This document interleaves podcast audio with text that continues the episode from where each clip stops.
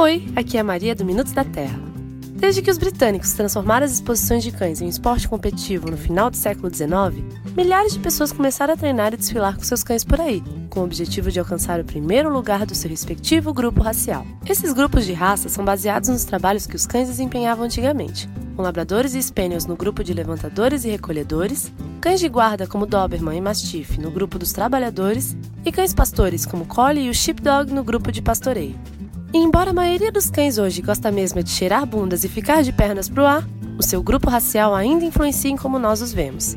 E é por isso que as organizações responsáveis por exposições classificam os cães do grupo recolhedores como atenciosos, cães do grupo de pastoreio como espertos e cães do grupo trabalhadores como corajosos, porém impróprios para famílias com crianças.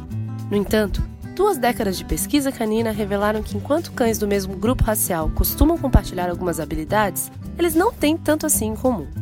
Em um estudo na Suécia, pesquisadores utilizaram mais de 13 mil cães de 31 diferentes raças em uma bateria de testes com diferentes sons, surpresas e humanos estranhos pedindo por carinho. Eles descobriram que o nível de brincadeira, curiosidade, sociabilidade e agressividade não era muito diferente entre os grupos. E o mais estranho é que eles descobriram que Golden Retrievers são mais parecidos com Rottweilers do que com seus parceiros recolhedores, e Boxers são mais parecidos com labradores do que com outros cães trabalhadores. Na verdade, a maioria dos cães age mais como cães de outros grupos raciais do que o seu próprio grupo. Além disso, vários estudos mostraram que quando analisamos habilidades, como resolver labirintos e seguir comandos, todos os grupos raciais são parecidos, mesmo com alguns cães mais inteligentes do que outros.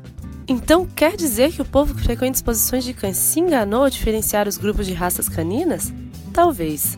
Pesquisas psicológicas sugerem que uma vez que nós começamos a ver algo de um jeito, nós naturalmente procuramos sinais que fortalecem aquela imagem e ignoramos indícios do contrário, o famoso viés de confirmação. No fim, a grande verdade é que você não deve julgar ninguém, nem mesmo um cachorrinho, pela sua raça. Esse foi o Minuto da Terra. Se você gostou desse vídeo, clique em gostei e compartilhe com seus amigos. Até semana que vem!